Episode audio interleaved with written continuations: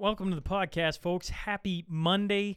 Hey, I didn't jinx us all. We had uh, we had a pretty good day for Halloween. Kids got out, uh, did a little uh, trick or treating, and uh, honestly, it was it was a good day. I hope everybody uh, got to uh, you know get outside and and uh, enjoy.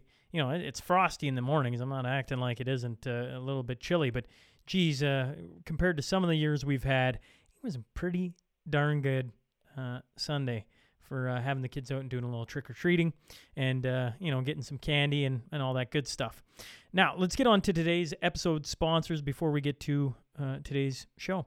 Carly Kloss and the team over at Windsor Plywood, builders of the podcast studio table for everything uh, wood. These are the guys I always suggest going on to their social media, uh, their Instagram, do a little creeping, creeping, and see what they got cooked up. Of course, they did build the podcast studio, and when you're looking for a slab of wood and you want something unique, I'm just saying Windsor's got it going on. They got some they got some really cool uh, chunks of wood that you can you know use for a table like uh, like I did the river table, or I've seen some mantles they've done, etc. And uh, man, I, like I said, go on their social media, see the visuals for yourself. I mean, if we're talking mantles, decks, windows, doors, or sheds. Uh, they're the guys, all right? 780-875-9663 is how you get a hold of them. Jen Gilbert and the team uh, for over 45 years since 1976, the dedicated realtors of Coldwell Banker Cityside Realty have served Lloydminster and the surrounding area. Star Power is what they're providing their clients with seven day a week access because they know big life decisions are not made during office hours. I'm kind of curious. Uh, if Jen, if you, you listen to this, I wonder if many people look at houses on, on Halloween. Would that tick you off to you got your house for sale and then on Halloween you got a would, would you be upset about that? I don't know. I guess if you're trying to sell it, you're like, who cares? I just want I just want to have somebody come take a look at it. Hey, I don't know. Uh, that's Coldwell Banker, Cityside Realty. Uh, for everything real estate, they are uh, the folks 24 hours a day, seven days a week, I assume even during Halloween. Uh, give them a call, 780-875-3343. Mortgage broker Jill Fisher. Obviously, her name says it all. She probably serves the areas of Lloydminster, Bonnyville, Cold Lake, and Vermilion, and she's looking forward to working with you for all your mortgage needs. I talk about this an awful lot. Um, that right now mortgage rates are are you know kind of bouncing all over the place. They got to be extremely low, and they've started to come up somewhat. Uh, I am not the expert by any stretch of the imagination. I just know if you're thinking about renewing your mortgage or you're buying a house, etc., uh, why not take a look into Jill Fisher, jfisher.ca, or give her a call, 780-872-2914. She'll help clear up all the the difficulties or the confusion around mortgage rates and get you to where you need to be. Clay Smiley and Prophet River. Yeah, and I drove by and they got uh I always love like Prophet River. I feel like they're Fort Knox. You know, their their newest play or their sorry, their their, current spot on Highway 17 when they built the the gate out front. I'm like, yeah, that'd be co- you know, that's a cool business where they get to have a little bit of fun. You know, like how are we to beef up security so nobody can get through this? Well, their new building has a, a giant um, overhead door, right? An overhead door to you know come in and go, and uh, they got this giant gate being built on it. I'm like, man, I just I want, I want to even just talk to the guy who's building that. Like, what a project to have. Anyways, I'm I'm a dork probably. Of course, they sp- they they specialize in importing firearms from the United States of America. They pride themselves in making it as easy as possible. Um, all that pesky paperwork, et cetera, that you can imagine comes with firearms. While they take care of that, they make sure it's an easy, easy process.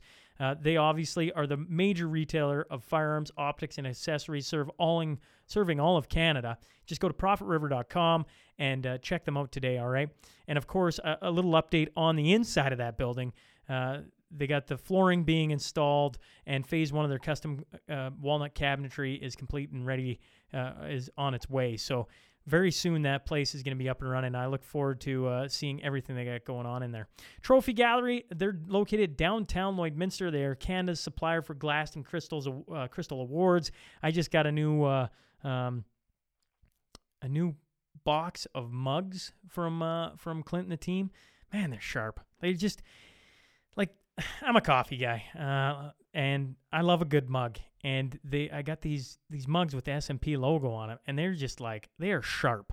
Anyways, that that's what Clint does. He he makes uh, he makes the podcast look awesome. He can do the same thing for for you. It certainly doesn't have to be uh, a mugs by any stretch of imagination. The the selection is quite wild. He he can do a lot of different uh, sizes, shapes, price ranges, etc. Just go to trophygallery.ca.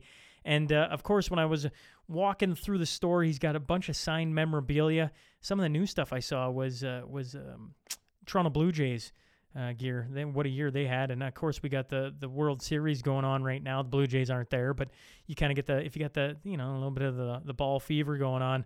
Uh, stop into Trophy Gallery and see what see what uh, memorabilia you can pick up. All right, or just go to trophygallery.ca.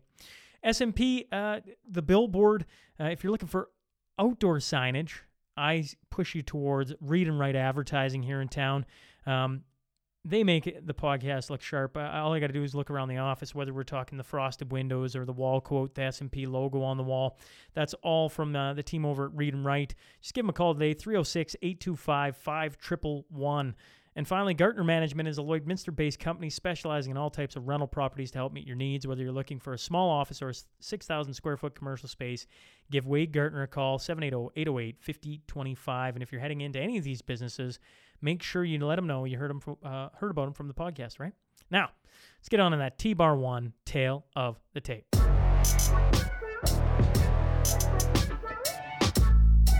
A doctor of veterinary medicine, a wife, a mother of two, and a concerned citizen. I'm talking about Brandy Suva. So buckle up. Here we go. This is Dr. Brandy Suva, and welcome to the Shawn Newman Podcast.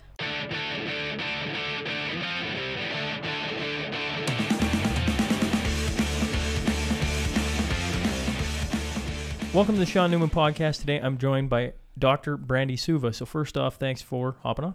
Thank you. Thanks for having me. Yeah. Um. So we got uh, you know uh, when your story came down, um. I I was saying before we started, I, I get a lot of things across my desk, my figurative desk. Uh, as you can see, it's more of a table. Um. But but when it came across and then I started digging into it because, you know, you live in my area. We went to school together.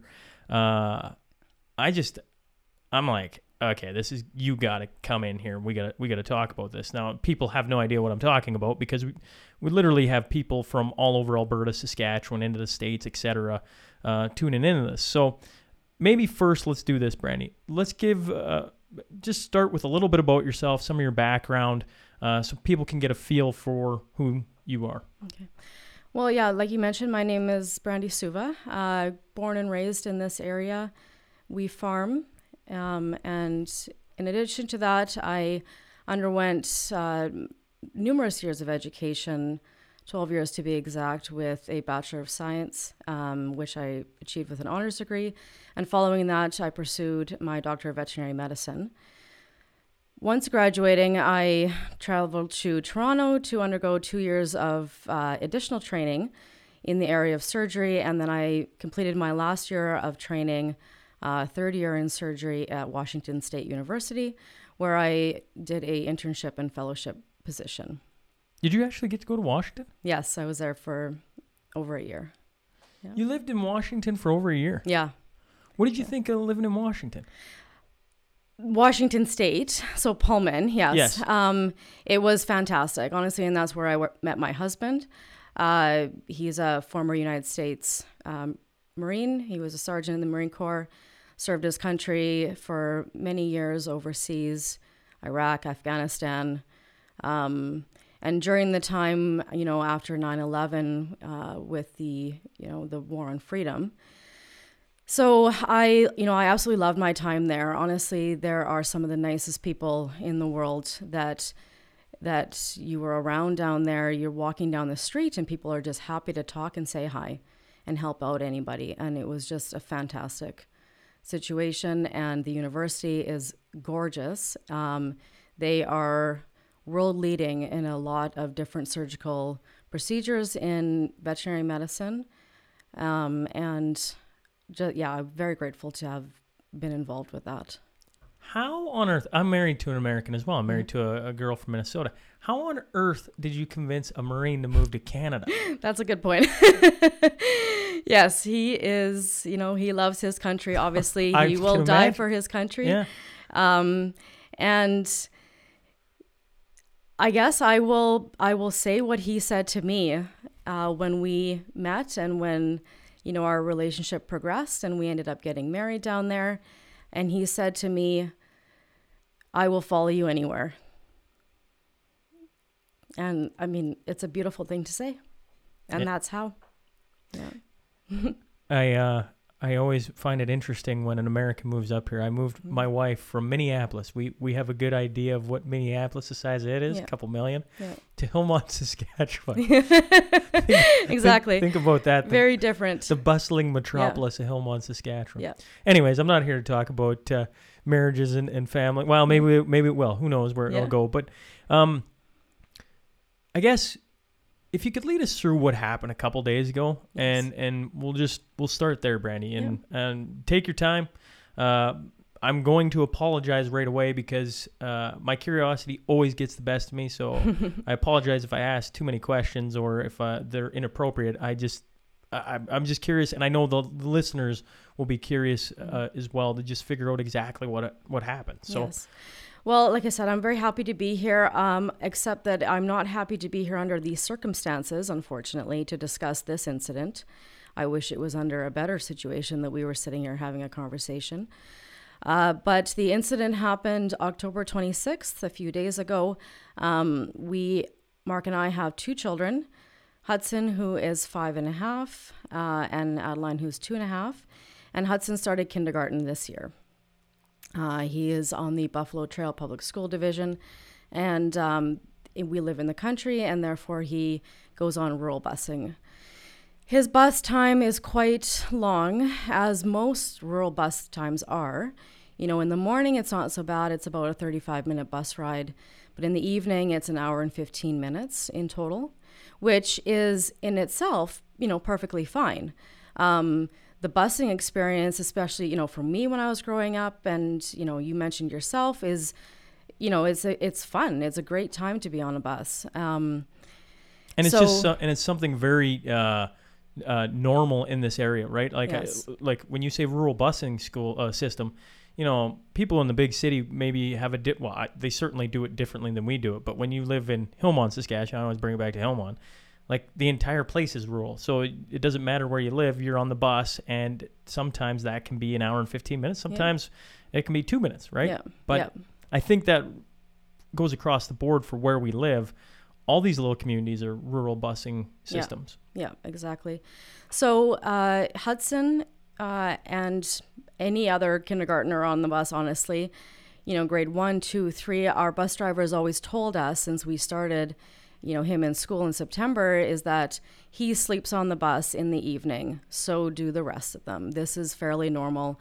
You know, our bus driver jokes that you'll have kids that are, you know, falling asleep and falling on top of each other, falling out of their seats and whatnot, and and that's fairly normal. And you know, for a child the age of five who is now adjusting to their brand new career as a student, you know, an eight-hour day away from home, um, and you know everything that is involved with that, you know, their their brain growing, all the stuff they're learning, you know, sleeping on the bus is quite fine, and and and none of us have ever had an issue with it, and the bus driver's never had an issue with it.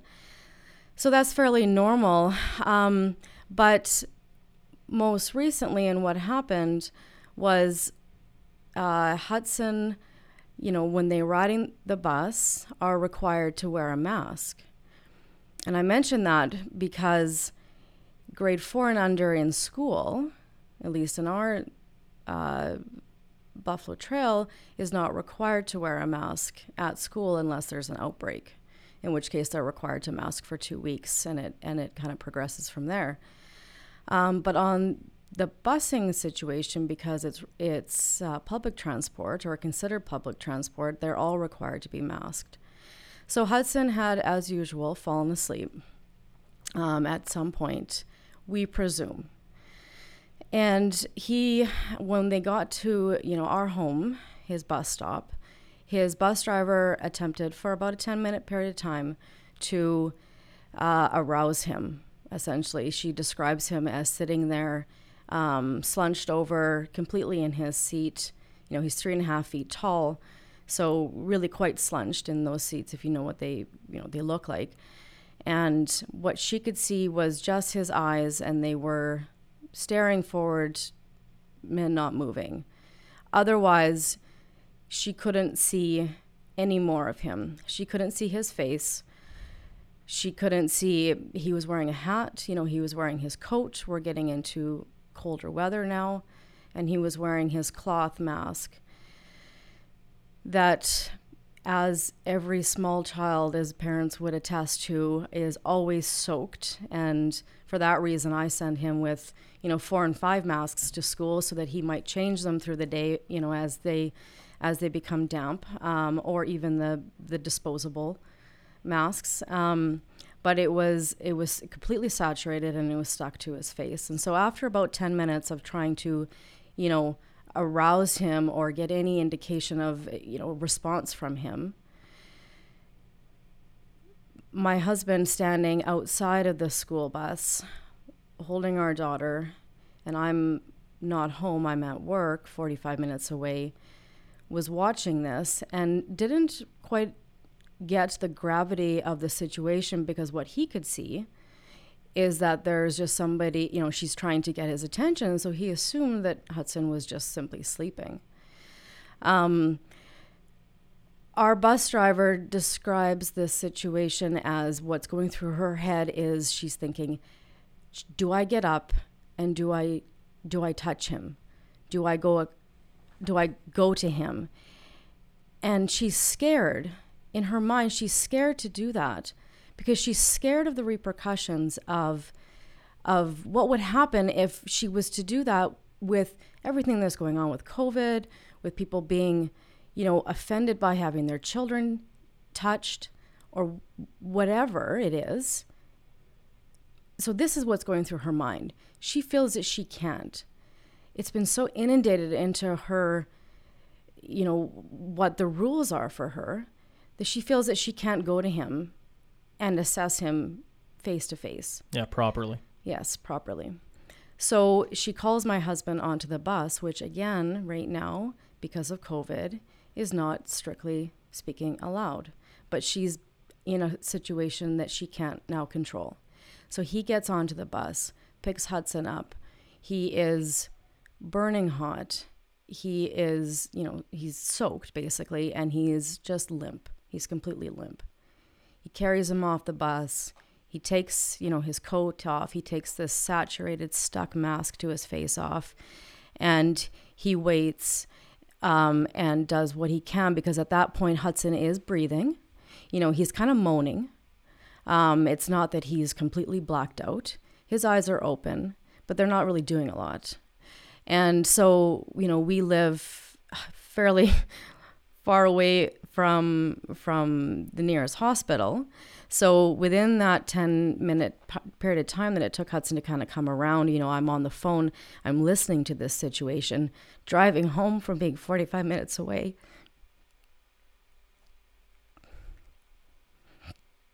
It's a parent's worst nightmare. It is. It was a feeling of hopelessness. So, and just to set the record straight, Hudson has did see his doctor and was assessed and has had numerous testing done, you know, um, to ensure that there wasn't anything underlying, anything like that. But he came around extremely fast. Um, within a few hours, you know, he was busy gluing a a wooden tent together actually out of, out of popsicle sticks. So, you know, the long term effects of this were nothing, but um, uh, and every and everything that's been looked into him has been completely normal, and so the discussion you know that has been had is a couple of things, a couple fold in that, you know, children of that age and I would, I dare say, you know, grade four and under, don't yet possess the mental faculties and the ability to to recognize that when they are feeling lightheaded, hot, you know, whatever it is, that they need to, for example, take their coat off, take their mask off, and that they can do that because they, they just don't have that mental ability yet. You know, adults, we do. So his situation and, you know, what this doctor and things like that we've discussed, it's almost likened to a toddler version of SIDS, or, or it could have been, wherein they fall asleep, you know, they're hunched over, nobody's supervising them, because if this was truly public transport, I'd be sitting right there beside him. And, you know, if, if, if I was worried about him, I would intervene immediately. But this is specifically unsupervised. So, um, and they're they're like I said, they were hunched over, and you know, there's something obstructing their face, and so you know, the question becomes: is was this brought on by a mask? Was this brought on by the fact that he was sleeping, and he got overheated? It doesn't much matter. The point here is that he was in distress for some reason, he was in distress. And because his face was covered with a physical barrier, nobody could, Could see. assess that. Yeah. So you can broaden that farther to any child. And I, I say child because I, I want to be very specific that, that, you know, th- these these little guys on these buses don't quite have you know the voice that a, an older child would for example or a teenager that they can say hey i'm not feeling good something like that. Um, but any child that would be undergoing some form of distress maybe a kid hit his head on the playground at lunchtime and they have a concussion a few hours later and they pass out on the bus and they have something covering their face Nobody knows.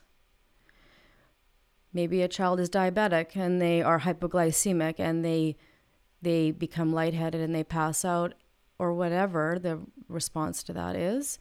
Um, and they have something covering their face and nobody knows. Um, they fall asleep and they vomit on the bus, which happens quite frequently, I've found out recently.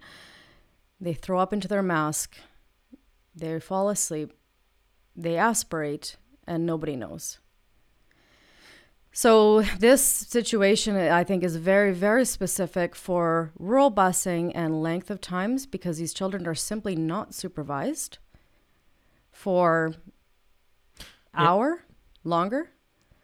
Yeah, one of the things one of the things that uh, we talked well, I one of my concerns of having you on, like think of the world we live in, where I have to be concerned about like how this is going to be perceived, mm-hmm. right? And maybe that world's always been there and just it's heightened in COVID.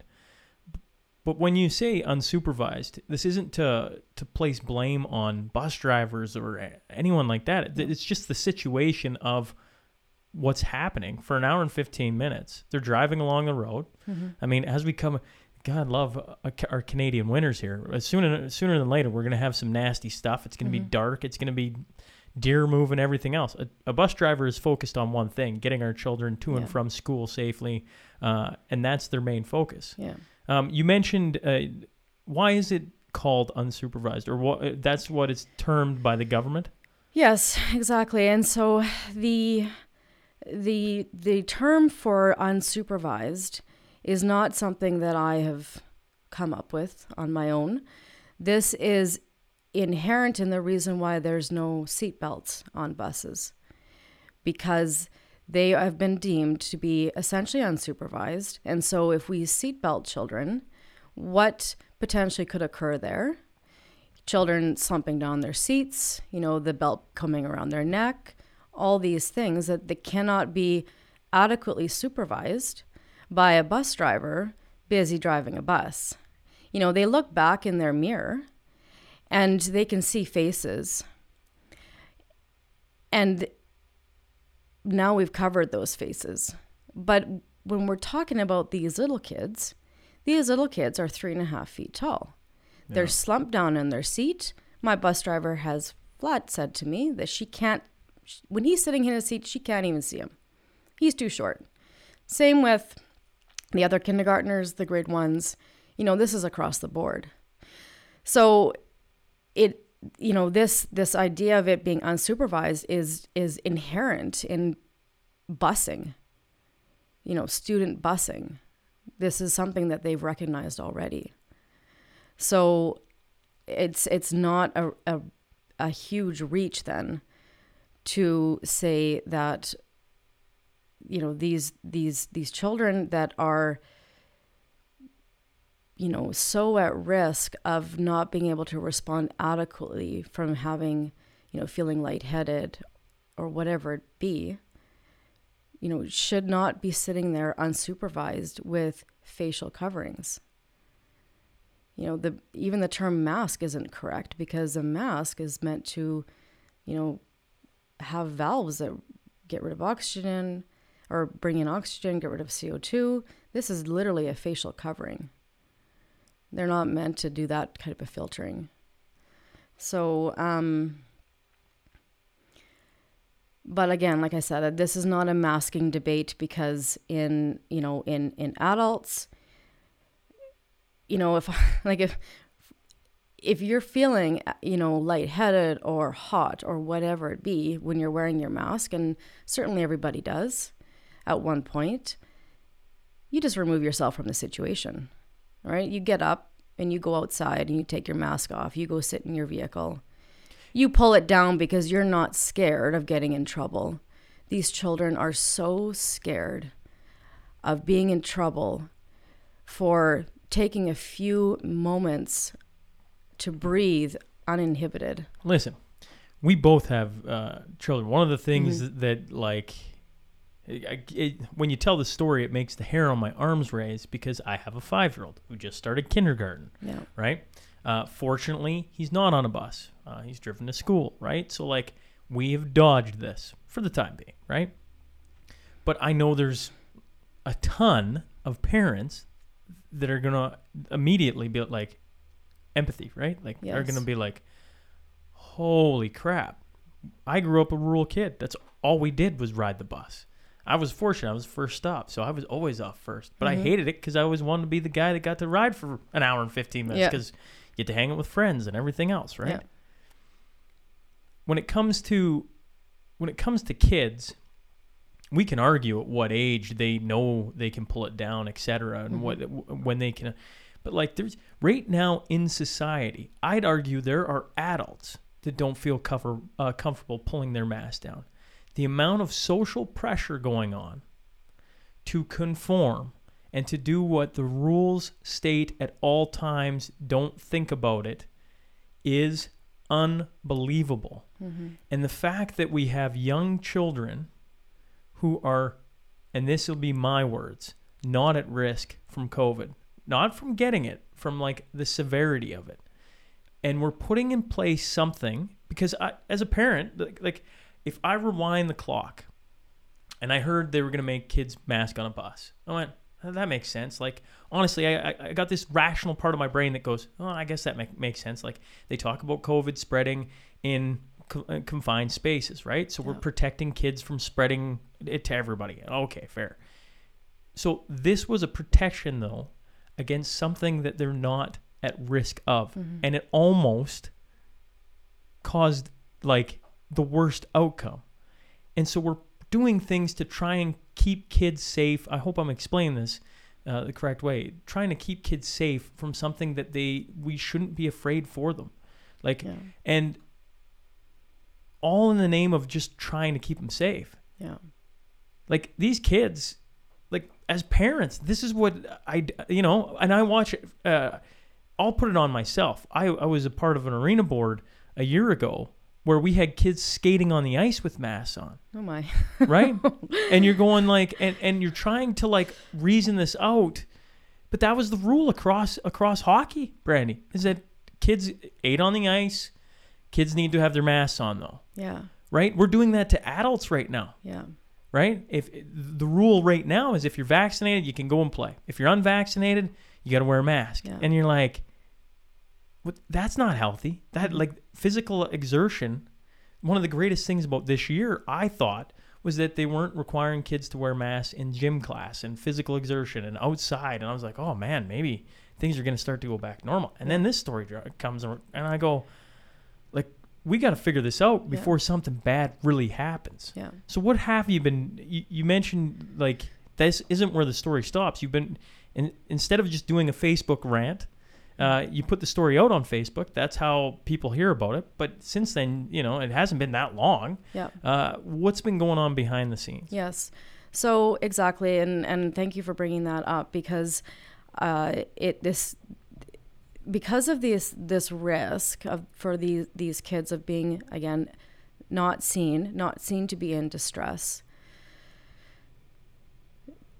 It be, I I would like to say that I hope that this mandate in this situation specifically, where they cross the board with busing in rural uh, situations as being public transport and therefore requiring masks, and that they just missed. Maybe they just simply overlooked the fact that small children will be on there unsupervised. Um, because that's my hope. Because I would hope that there would be nobody out there that would have, you know, purposely made this this decision to do this, knowing that these children are unsupervised. But having said that, ultimately, the there is there's no one to blame with regard to the bus driver, with the children around him, uh, with the school board even. The buck ultimately stops with the government and the mandate that's come down. And so, with that in mind, I ha- have been engaging a lot of different people in, you know, heads of position to bring about a change in this situation specifically. So immediately that night, I drafted the uh, email that has been widely shared on, on social media. And if anybody wants it, just um, reach out to me, Mhm. and I can I can pass it along. Yep. And you know, I sent that to the entire school board uh, and all the trustees that night at midnight. You know, by twelve thirty, I had already received a response from our superintendent uh, addressing this and you know reaching out with compassion and empathy for the situation that we endured that we didn't ask for. And saying that that there is going to be a change you know and the very next day in fact at their first board of trustees meeting because there's new people on the board now with the election just being completed this specific situation and the email that I sent was addressed in their in their meeting for about 20 minutes.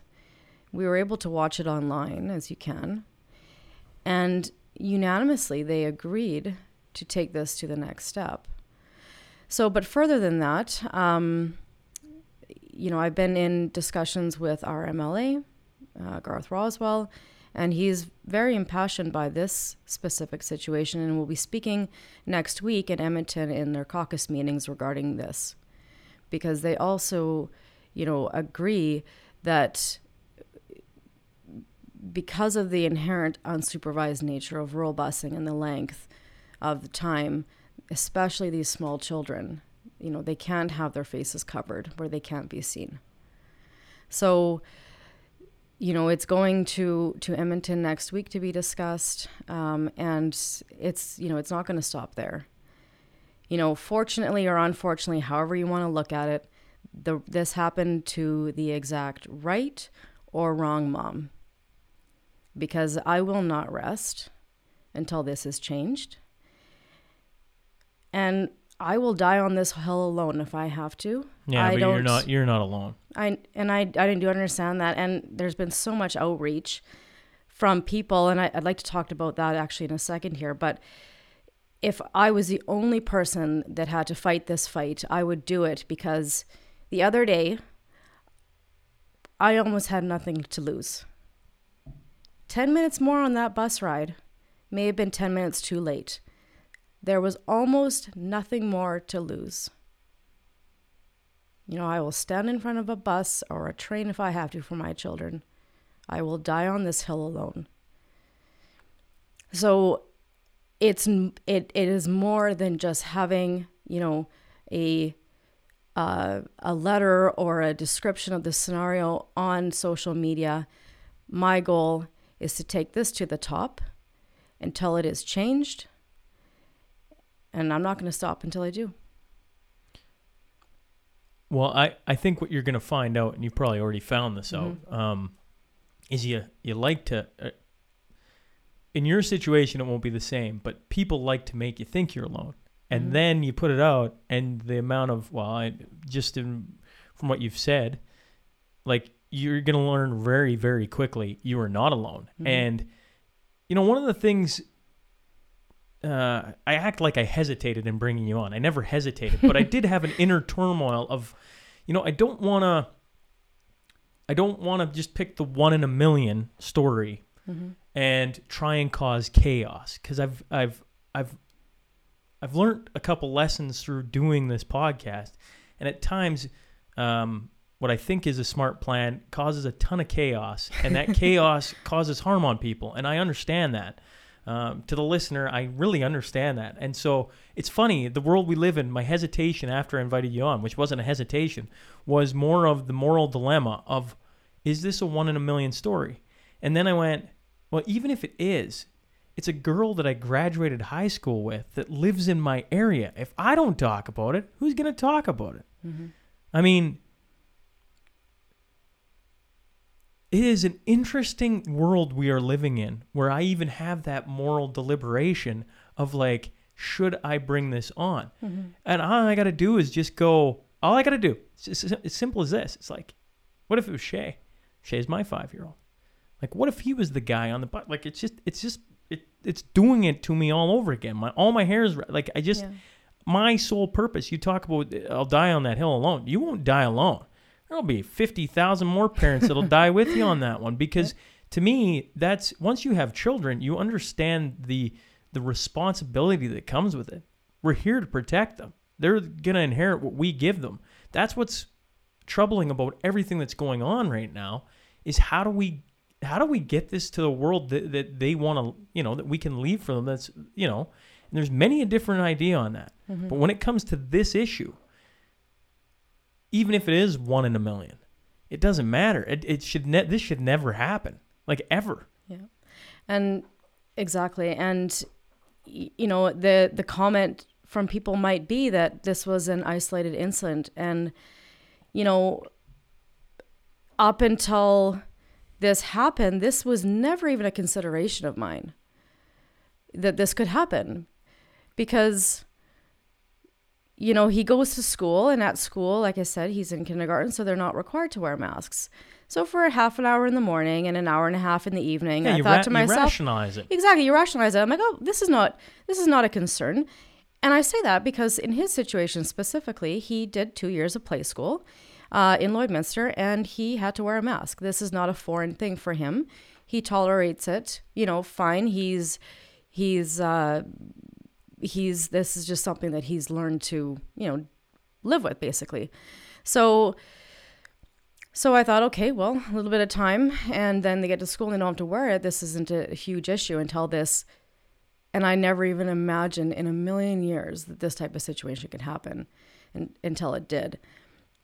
And and we talk about whether or not this was an isolated issue, incident, and it was not. In fact, since I've had this, you know, massive outpouring of people sharing this the the letter that was originally written and this scenario on social media i've had a huge amount of mothers reach out to me with private messaging or email describing situations that are exactly the same as what happened to hudson uh, in their in their small children in their kindergartners but even one mom has described similar situation with her 13 and 14 year olds. So, um, and and this is where we talk about how it's it's so sad that there's such a strong narrative out there right now that people don't think that they can speak up with a different opinion or with an with an incident like this that happened because this is what these mothers are saying to me. They're saying to me in these detailed excruciating emails of these situations that happened to them that they didn't say anything because they were too scared of the outcome of the repercussions of how they would be perceived um, and so they have either a pulled their children off the bus which when you're busing an hour, you can imagine how that changes your you know your your lifestyle especially if you're work full time if you have both parents working full time having said that the safety of their children obviously outweighs their level of convenience so they drive them. Um, or they've gone through different routes with having you know uh, other other kids in their family that are older for example pull masks down off their face when they when the little ones fall asleep you know? So they've but they felt that they couldn't say anything because they were so they felt they, they would be so ostracized because the narrative right now is so strong against that. And you know i'm not here to debate mask wearing in adults. I'm not here to debate efficacy of mask wearing. I'm not here to debate you know anything even regarding covid. Um, so this situation is just a matter of safety with with the with the little kids. And but these moms have all said to me in this in in their messages that they've sent i've gained strength from your letter from what you're doing and i'm currently sitting down and i'm writing my own letter to my own school board to you know the your my own mla in the area because this is going across you know it's going across the all the provinces it's going into the states you know, I've had communication with people in New Zealand, you know, regarding this and, and, and sharing it. Um, I've had countless phone calls from from bus drivers describing similar situations, you know, all over Alberta, northern Alberta, southern Alberta, and asking to share this scenario with their school boards. So well, what was seemingly an isolated incident is in fact not. It's happening everywhere and and man, it's so bad, too bad that people are too feel too scared to speak up. But that's our own like that is a product of where we're at right now. Mm-hmm. Like I rewind back to what I said. Like if I don't bring you on to talk about this in our area, this is no knock on anyone in town or around Saskatchewan. I don't know. Maybe Global News has reached out to you. Global. I've had a lot of different places reach out to me, um, all the way to Calgary, Edmonton. A lot of not specifically Global News as of yet, um, but I don't know a why. lot of different media streams. I don't mm-hmm. know why I single out Global News. I just I I go like to me you don't up until this point things like this that go in the face of safety towards COVID do not get talked about. It's they get brushed under the rug. It's why nobody wants to. All these mums you talk about are like, I did, I you know, I I just get you know Johnny to pull down Ben's mask when he falls asleep. Just to think that's where we're at is wild. Yes. Like yes. that is wild. Yeah. But it's also, you know, we're sitting in a time that a lot of things like just common sense things don't seem to add up.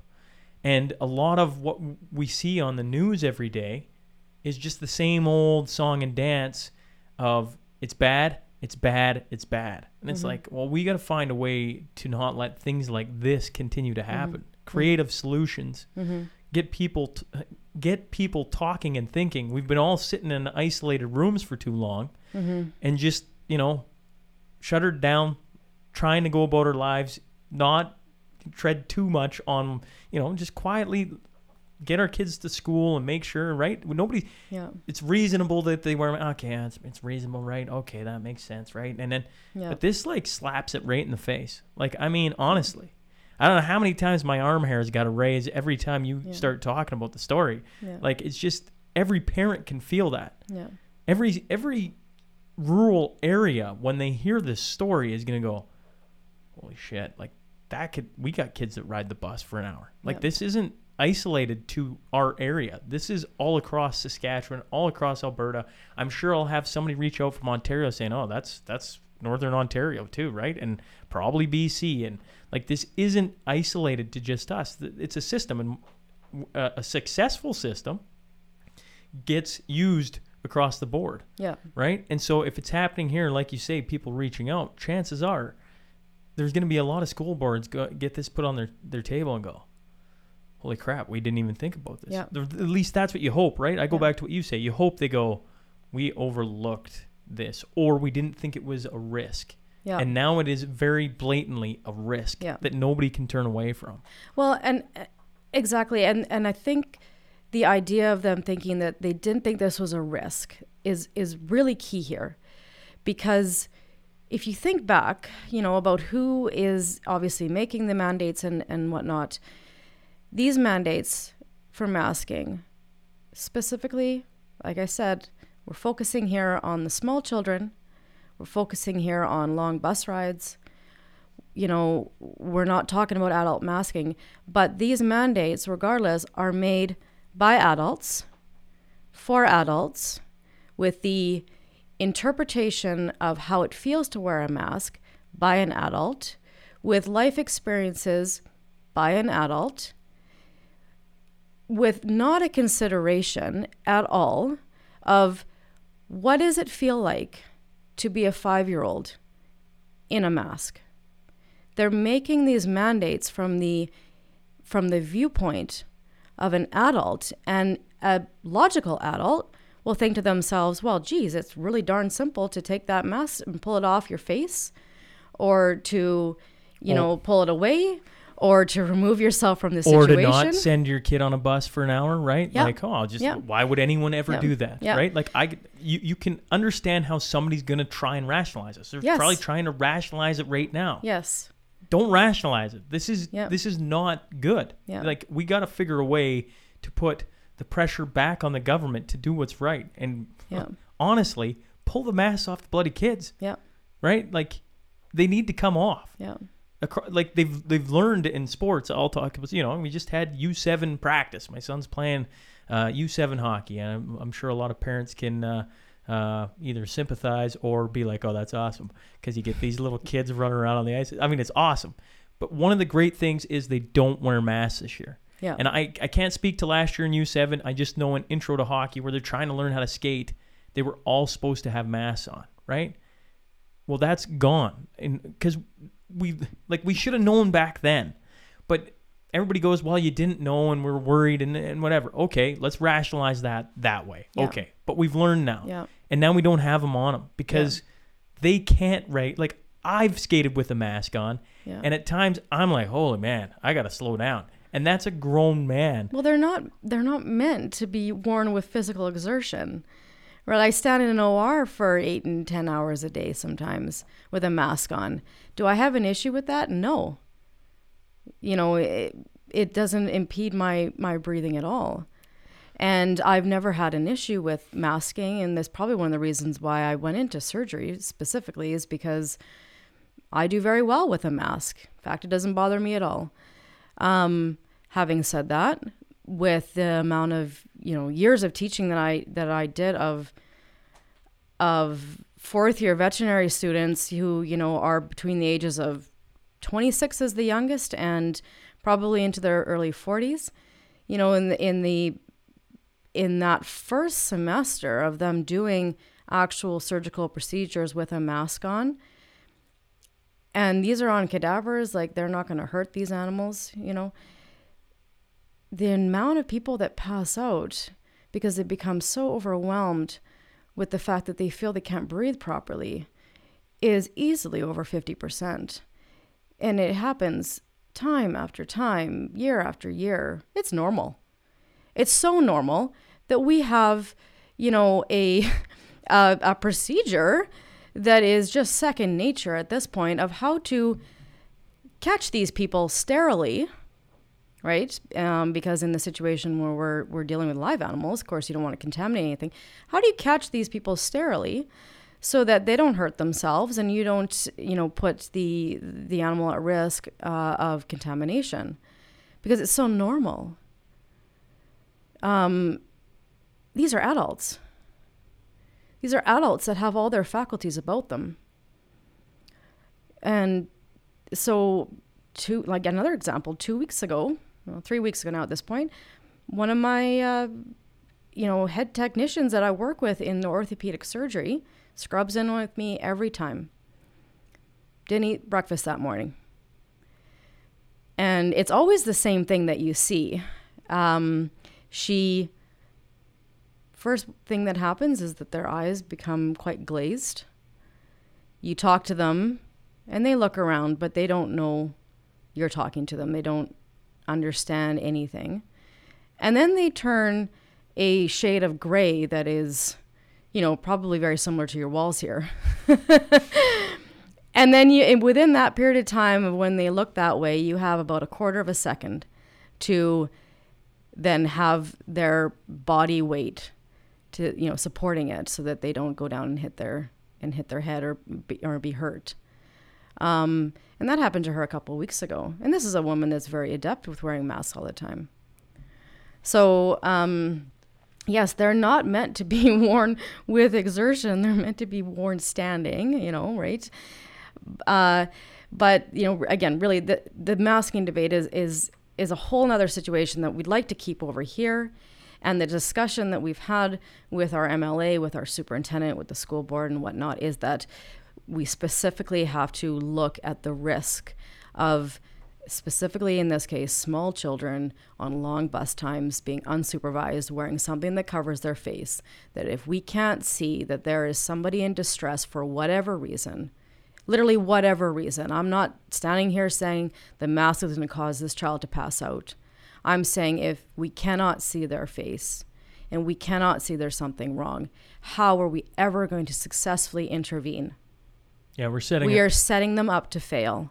We are setting up everybody to fail, and we're set. You know, these poor bus drivers that have to follow through with these mandates. You know, the school board. The buck does not stop with them. Yeah, we're we're setting things up to fail. Yes. Right. We're creating more risk instead of a you know Yeah. a risk reward. Right. And Yeah. and when you you put frame it there very nicely, right? This isn't just about a kid can't breathe. This is about all the different underlying things that could happen to a kid, and you can't see what's going on. Yes. Specifically, you can't see what's going on, and more so, there's nobody there to see what's going on. There's the bus driver who has X number of kids on her bus who looks in the mirror every few seconds or whatever it is, uh, who's busy driving the bus, honestly. She's, you know, every time a, a kindergartner falls asleep, is she going to get up and go and wake them up and see if they're okay? Yeah, she definitely could. Would that result in something that is going to be effective? Well, it's going to increase bus times significantly. I can tell you that. Every 15 minutes, I got to get up and go wake them up and see if they're okay because they can't see them. Yeah. You know, that's not a that's not a that's not a, a solution here. And it's not a huge step to say that going from school where grade 4 and under doesn't have to be masked to then going on to the bus who of course is associated with the school to say grade and 4 and under doesn't have to be masked. This is not a big step we're making here, No, you you you know. you hope, I hope, that politicians do the right thing. Yeah. That AHS does the right thing, and next week, like, like as they sit, this mm-hmm. shouldn't this shouldn't take four months to figure out. No. Because the thing we're walking into, we both know this. The thing we're walking into is this little thing up here called oh wait winter, and it's going to be here for a while, Yeah. which means it's going to be dark on those buses next, Yep. and they're going to be how many layers you got to put on your five year old, Yep. right? And then just stack on a mask and a toque and everything else. And I mean, sure, take the toque off, take the gloves off. We we get it. Like as a parent, you instruct your kids, and I'm sure the bus drivers do too. We're just at the same time, there's going to be more layers, more hindrances on seeing what's actually happening Yeah. in the darkest, Yeah. worst part of the year coming up. Yeah. We're automatically going to have, like you said, all these other things going, you know, covering them. And then we're adding this one more thing. And and so it, it just becomes, you know, honestly a tipping point, really, of of how difficult do we want to make this to assess children. You know, I've had the, the the school board come back with me and say, well, you know, what if we have other children around them assessing them? I mean, think about that for a second. I I had a hard time responding to that one because I said, "How dare you put the health and well-being of another child On, on the another next child over who is, you know, even a teenager dealing with the stresses of being a teenager in school or whatever it is. Everybody's dealing with something. I mean, yeah, we all need to be looking out for each other, obviously. If they see something wrong, they need to, you know, help. yes, they need to say something at least to the to the bus driver. But how dare you pass the onus onto the child sitting next to them when this is a mandate made by adults? Yeah, you know, it's funny though. That's what that's what's Yeah. become a trend of uh, of all the mandates, right? Mm-hmm. The government is passing the buck on to businesses, and now businesses have to mandate it, and it just keeps getting pushed lower and lower and lower. Mm-hmm. Yeah. So now that you know, if you're a business in town, you have to mandate people what they're doing, Yeah. right? You're a restaurant, you got to be the one checking, and if you don't, the government's going to fine you. Mm-hmm. It's like, right? This is all stemming back to what's where is the root problem here? Mm-hmm. We've hit around it about seven times now. Government, right? Like you want to get upset with somebody. You know, I really, I really feel for your bus driver because I, Yes. and and and bus drivers. You know, Mm-hmm. I, I mentioned off the hop, like, man, some I have some great memories of being on the bus and in a rural school setting of going to a friend's house and getting to go on somebody else's bus. Right, it was Yeah. always cool. Yeah. The bus drivers were awesome. I assume it's it hasn't changed. Um, so my heart breaks for the bus driver as well because here's a person that is in a situation that we, you know, you mentioned off the hop, like they're not allowed to touch kids. Well, and obviously th- there was a part of that uh, once upon a time that was founded in like this really good thing, right? We're not going to lay hands on kids and, and, and whatever. E- Except there should be a giant asterisk, asterisk. Like, unless it, this happens, then you're more than in your power and right to pull the mask off, to, to check vitals, to like provide first aid, to invite the dad on the bus immediately. Mm-hmm. Because like if there's a if there's a situation, there's a situation. Like you, it's a first aid response. Like you got you gotta you gotta act, and every second counts at that point. Yeah. And you know, you just I I run it back and I go, man, that's a I feel for the bus drivers because like I really want to make sure that uh, it's clear, and I I'm sure we have made it clear. Like there should be no uh, hate thrown at, at bus drivers now No. because of what happened on one bus. Like bus drivers provide a pretty kick-ass service, Yeah. and they are underappreciated for what they do Yeah. and dealing with our children at the end of long days or early in the morning and everything else Yeah. and lots of them are, are just like awesome people. Kids love them, right? Like, yeah. but at the end of the day, they're put in those situations that's de- or is is gonna fail at some point. They're being set up to fail.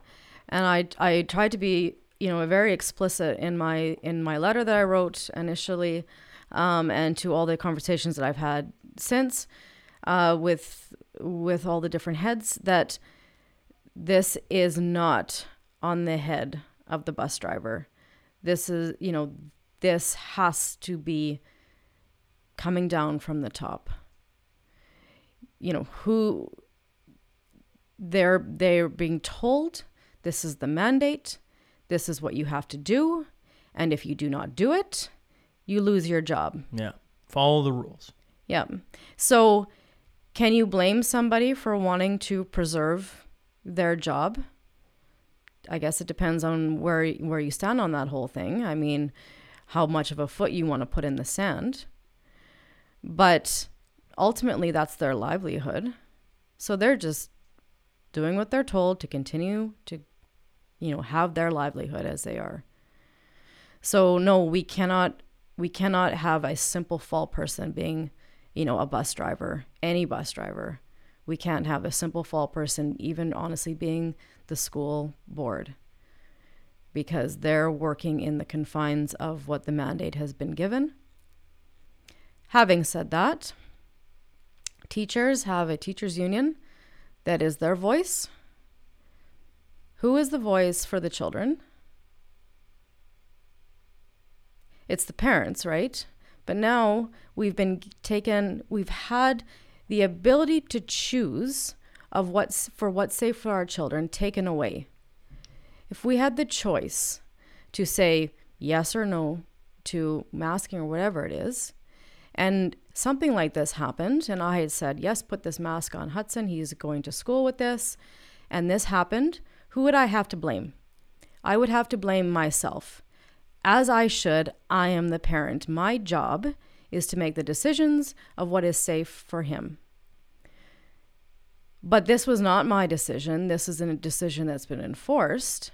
So now, had the worst happened, had there been a fatality in this situation of a five year old who, as we know, is not going to die from COVID, and he doesn't need to be busy protecting me with a mask on because I've made my choices. As have I. As we all have. I don't need my five year old to protect me or my parents or anybody else around him. So, had the worst happened here, had it been 10 more minutes, whose head would I have on a stake? You know, not actually saying that. Yeah, figuratively. Figuratively speaking. Who would I be suing for not enough money to make this ever better? Who would be, you know, sitting in front of a judge in court taking the fall for this? And because it wasn't my decision, it's somebody's that enforce this. So, where would this go? And like we've said um, over and over again during this interview, the buck stops with the government. And the important thing that we have to note here, and that what I discussed with our MLA, is that this, and, and actually he voiced this, he said this, he said to me, What, how can this change right now? Because as it stands, this happened on, you know, a Tuesday. On the Thursday, we drove him to school. I say Tuesday, Thursday because that's kindergarten right now. Yep, yeah. Yep. Um, and he won't be going back on that bus until this changes. So, and that's him. But for all the other children out there, yeah. You know, and like he said, how does this change tomorrow? How do we invoke this change ASAP? So that's the goal and that's what we're going to you know that's what we're going to the you know, higher levels of government and alberta health with. And because you know the the hope is that this was just simply an overlooked situation. That that that them sitting in their in their you know city situations where Ride times are probably 10 minutes, 15 minutes. They're not long. Children probably aren't falling asleep and whatnot and being unsupervised for that length of time that they just didn't realize. Man, I uh, uh once again I have zero idea. You know, a mm-hmm. guy should have looked. I want. There's probably a study somewhere mm-hmm. that is on uh, bus wait times. Uh, mm-hmm. Uh, you know how long, and I have no idea about the cities. Mm-hmm. you might get after this, you might get a couple of responses of actually bus wait times in the cities are long. I have no idea. Yeah. Um, I just I have no idea. Like it's yeah. just so foreign to me. Yeah. Uh, how can how can people how can people help? Yes, that's a good question. Um, so you know the the more people that hear about this and and you know, it, it's fantastic that people are sharing this on social media and and you know, a lot of people are becoming either you know enraged over the situation or have other opinions. Um, that's all fantastic, but ultimately, you know, having discussions with with with individuals um, is is is other than raising awareness isn't so much the goal here. The goal is to target the people that are going to make this change. And so, what everybody can do out there to make this change, to put the pressure on to make this change, is to write their MLA, is to write their uh, education minister, is to write the health minister, to write their school board, their superintendent, and that's a start. You can add in your MP as well. And and the more they hear about this, the more pressure they're going to be to to make a stance. And you know, speaking with our MLA, he's when I contacted him, and man, he responded with with an excellent email back to me. Again, compassionate that he feels that this is enough of a serious potential serious incident to move on a change here. Um, but he said already, and this was within 24 hours of the incident, he had heard, he'd gotten so many emails from people already. So he was very much already aware of the situation, you know, before I had even and reached out, um, and had already been in in discussions with ed, you know education and and health regarding it. So the more people that put the pressure on and send these letters, because if you want to affect change, write a letter. You know, you can't you can't just go on social media and write an angry post. That's not going to get you anywhere. If you want to affect change, write a letter. Those are not disregarded. So that's what everybody can do out there. And I think that's, you know, that's what we need to do. Um, we've touched on the fact that this apparently now is not an isolated incident, that it's happening to a lot of different children. But even if it was, even if this was the only child that this ever happened to, there's such a strong narrative out there that, you know, every child matters, every situation, every child matters, no matter what they're being put into.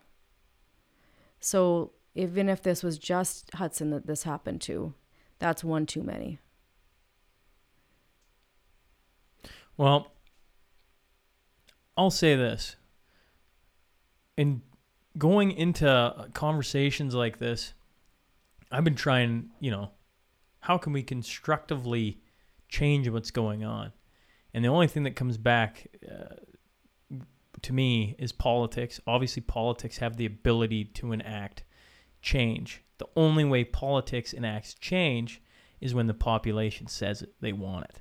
Yeah. Which is why um, you uh, coming forward with the story, um, getting people that are like minded, that understand or have had similar experiences and are willing to write the letters and put pressure on, you know, and we'll talk yours, uh, ours, I guess, Garth, right?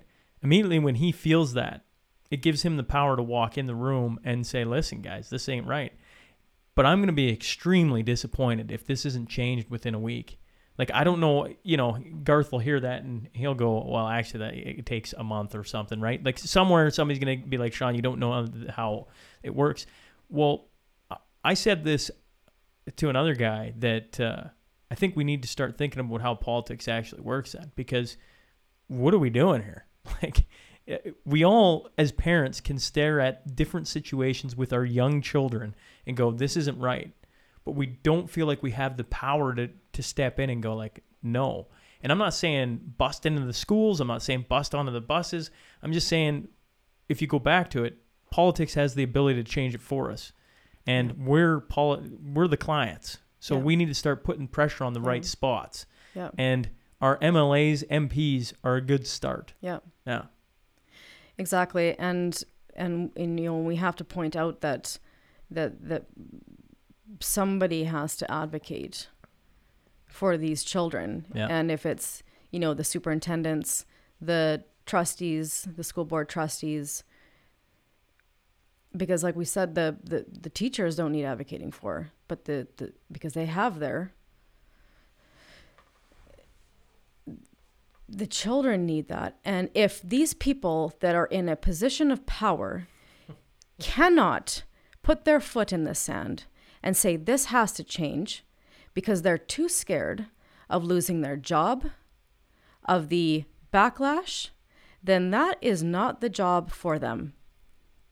They should be willing to put their job, everything on the line to advocate for the children because that is literally what they're there to do. And if they're not willing to do that, they need to consider another career. I'm going to give you. A, I I agree 110 percent with you. Mhm. Uh, like it, that fire right there is, I think a ton of parents see it that way. Yeah. One of the cool. I had Eric Payne on, um, uh, doctor from the Children's Hospital. Yep. And one of the cool things that I'm seeing happen right now behind closed doors, or maybe it's more public than I give it credit, is all these you know we got for kids sake uh, that meets uh, had been meeting regularly and kid scotty um, still meets regularly I, I- uh, but that group is specific to here Mm-hmm. and i was j- eric payne just uh, literally um, put put me in contact with like two or three groups in calgary we know of groups like this all across saskatchewan moose jaw all through uh, regina saskatoon etc Yeah. and it's all looking if I could, if there's any, if there's people listening to this, I, what I'm trying to say is, I think there's a ton of power in it. We just have to find a way to, to unite it Yes. so that it can actually put the right amount of pressure on the right spot. And Yeah. I've been, I feel like we've all been searching for where the pressure point is. Well, the pressure point is government. Like I think you know, the Yeah. more more we do this song and dance, it's like we we all understand where the where the pressure is coming from. It's coming from up top. So how do we put pressure on them Yeah. so that they change it and get rid of some of these things? And Mhm. when it comes to kids, a lot of this doesn't make a whole lot of sense yeah. and we are seeing it we're like your story is just another one of where kids are doing things and everybody's like huh and my fear is always creating chaos when I, when I talk about it aloud with people because the anger goes to people that we all respect there's lots of teachers we all love bus drivers uh, school boards etc right Yeah. but at some point here we got to find a way to unite everybody Yeah. so that we can put pressure on the MLAs so that they have the power and the confidence to go walk in and go like this isn't right anymore. Mm-hmm.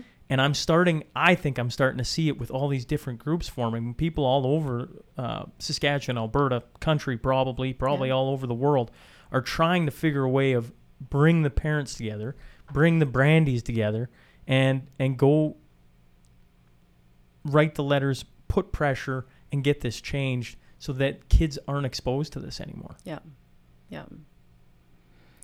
No, exactly. And uh, and if you are watching this and thinking, geez, I'm gonna write my my letter, I mean, fantastic. And I will tell you that it will not be falling on deaf ears and that everybody, like I've said, the school board, our MLA, um, superintendent, is in agreement on this situation. This isn't a fight that we're having to convince those people of what's happened here. Everybody's in agreement that it has to change, that's in a position to then move forward with enacting a change. So, um, the more the more that they hear from people, it's just going to provide them with more and more evidence and strength Uh, to push for that. I really hope you're right. Um, The one thing I fear, uh, you know, um, I sat down with a guy from iCore Labs. Yeah, you're obviously Monday's uh, episode. Today is Monday if people are tuning in, and then uh, the episode after you is the president of iCore Labs. They do antibody testing. Um, Yeah. You know, test for you have the if you've had COVID or if you've had the vaccine, if you have the antibodies to fight off COVID, right? And uh, I really hope governments listening will listen to this because he's a guy that has a test that shows people with natural immunity. Now, I'm not trying to pull you into all these different taboo discussions, but one of the things that I find really like hurts my brain is when it comes to what he does. He runs a business that tests people for antibodies. He can show two tests. One person who's tested with COVID, one person who had the double vax, they both show the same antibodies. Yeah. In my brain, that's what we're trying to get to, right? Is like where we're all protected. Yeah. But they don't recognize the one. And it's like, but why? Why aren't we doing that? Mm-hmm. And that's our own government that won't listen to it. Mm-hmm. Now, when it comes to this, when it comes to kids, I think every like one of the issues we've had over the last and I, I I've been guilty of this. I think a lot of people have been guilty of this is empathy. We've we've almost lost the ability to be empathetic to everyone's situation, right? Like everybody has their perspective, everybody has their story. You know, the the ICU nurse is a heck of a lot different than I don't know the guy who worked on the rigs all through this or Yeah. the school teacher, right? They all have their different perspectives of what they're seeing, And the five year old kid is certainly a heck of a lot different than all three of those. Yeah. And we have to find a way to get back to being humans again, where we have a sense of community, treat one another with respect. We have dialogue and conversation. We're willing to listen to the other side. But we do what's right. And mm-hmm. when it comes to kids, after hearing your story, I don't know who can say, well, I just don't know who can go, like, we shouldn't do that. This is mm-hmm. why we shouldn't, right? Like, I think it's pretty hard to refute Brandy. That's what I think. But maybe I'm wrong. No, I and and you know exactly. It is extremely hard to refute because this ha- this situation that happened to him, you know, is who like I said, was he too hot? Was it a combination of stuff? As my doctor put it, is this the toddler version of SIDS, right? But more so than that, like we've said, extrapolate this to any child in distress where you can't see them. Yeah. So And- that's because that's where it has its power. and understand you said it that people in veterinary school that are doing that that have to wear it 50 over 50% will pass out and that's adults that are t- trained in how to wear a bloody mask like Well, that yes, should and just our training exactly, and we train them to do it, right? Because you don't. This is not a normal thing to have something cover your face. So we teach them how to, you know, work with that, how to get used to it, and whatnot. And it's not normal, and it's just passing out is just that it's so normal with these masks when we're teaching these people to do it. yeah we normalize weird things Yeah, and I, I think a lot of people don't realize that that it is so it is it is, and why would they, right? Because unless you're in these types of professions, you wouldn't realize that. Um, but but for the you know the layperson out there that doesn't real realize that type of situation, um, you know it it kind of speaks to how passive we've been, I guess uh, with the you know use of these masks for all the situations that they're used in now. Like you mentioned children doing sports in them. Like that's that's crazy It to happened. me when I, I stand there and watch fully grown adults hit the floor from just standing there. Listen right now I right now as it sits okay? Yeah I'll, I'll speak to I'll speak to senior hockey. Uh, something I would, you know, as you can tell from the walls, you know, I love hockey, love senior hockey. Played for Hillmond for many years, had a lot of great times. And what they're forced with as a league this year, and all Saskatchewan um, is forced with the same choice. I can't speak to Alberta and other provinces. I'll just speak Saskatchewan.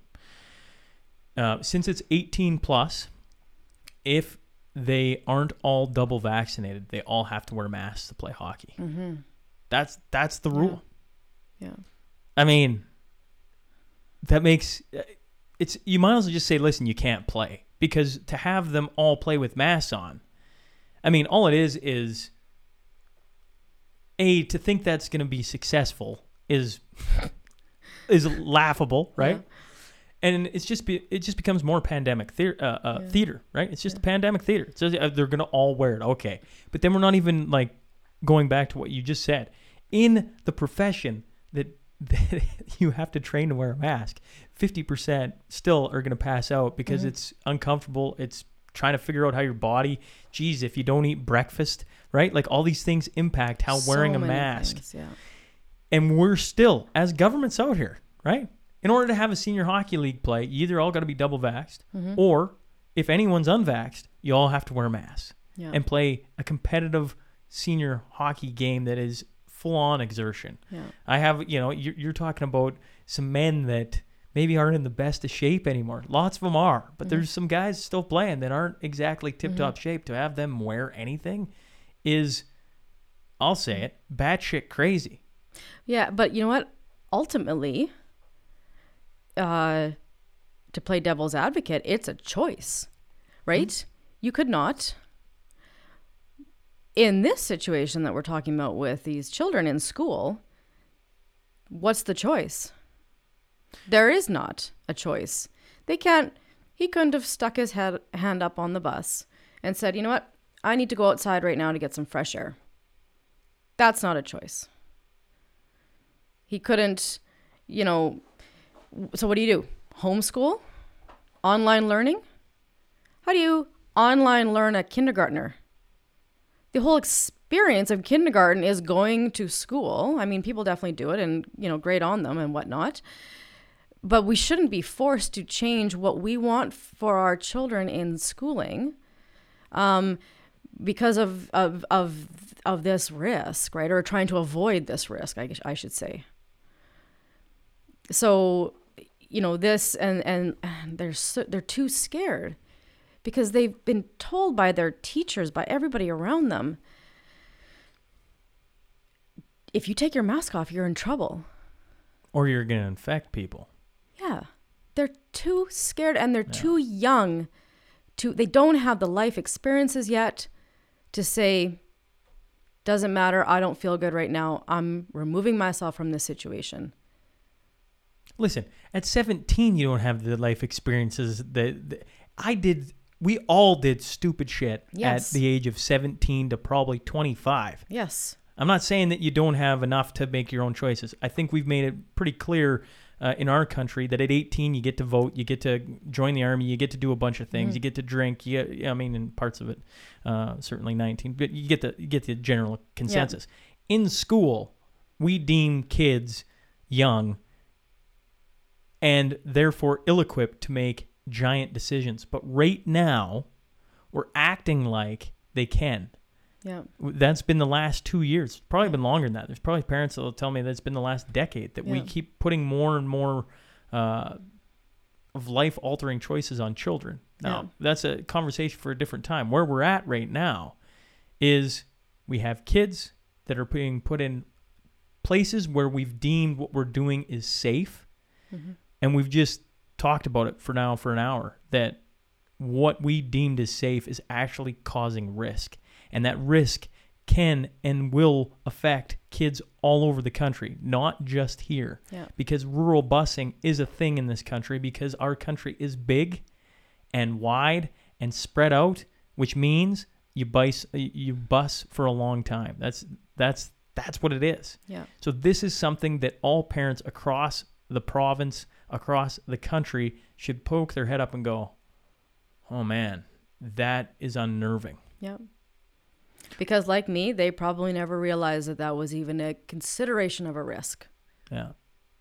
Like I said before, it never even crossed my mind and and not only do we have to enact change here, but we have to make people aware